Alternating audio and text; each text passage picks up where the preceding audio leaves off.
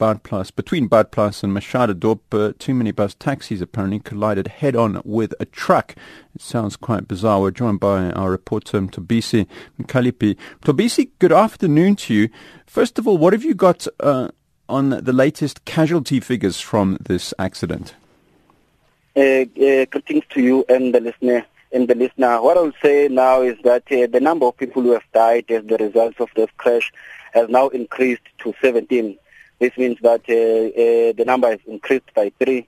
Uh, this is after more bodies were discovered by the traffic officials who are busy here at the scene. Okay, and in terms of the number of people who've been taken to hospital?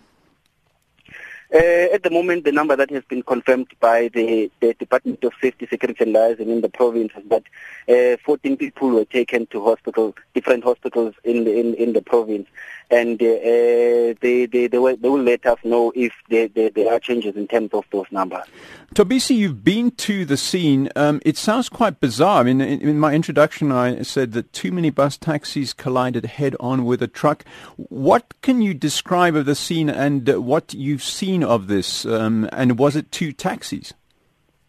It is two taxis. The two taxis were transporting mine workers who are working at a local mine. It's called Komati uh, Mine.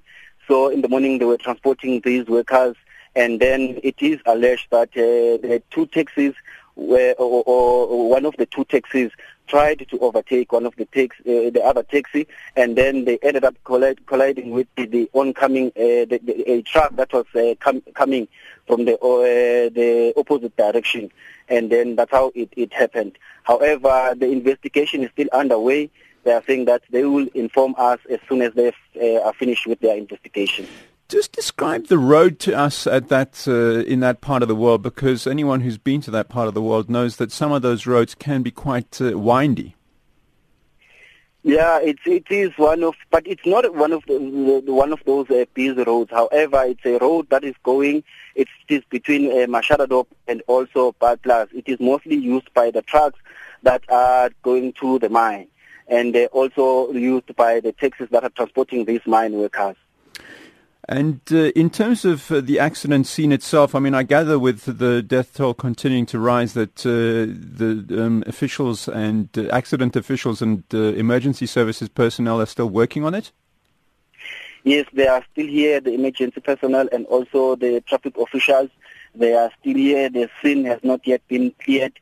However, they are saying that in the next few hours, they are hoping that they will be done with, with everything that they are doing and they will be able to clear the scene and also because even the, the other vehicles that want to use the road are unable to use the road as it is still closed since this morning.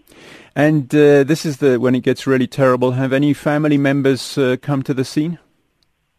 Family members are here. We managed to speak to some of them. They are saying that uh, they were shocked to hear the news in the morning that um, some of their family members have, have, have, have were involved in this accident and uh, we spoke to some of the, their colleagues who are working with them. They are also they are saying that they are shocked. They are still here, and the Department of Safety, Security, and, Liaison has promised that they will try and assist uh, the families and also those who are affected after uh, this accident has occurred. All right, uh, and uh, is there expected to be another briefing uh, from the, the officials a little bit later on? Uh, what they've said is that the officials will meet with the families uh, at around 3 o'clock, uh, where they will give them more information as to how are they going to assist them and also to get uh, more, to give them more information after they've cleared the scene as to what exactly was the cause of the accident.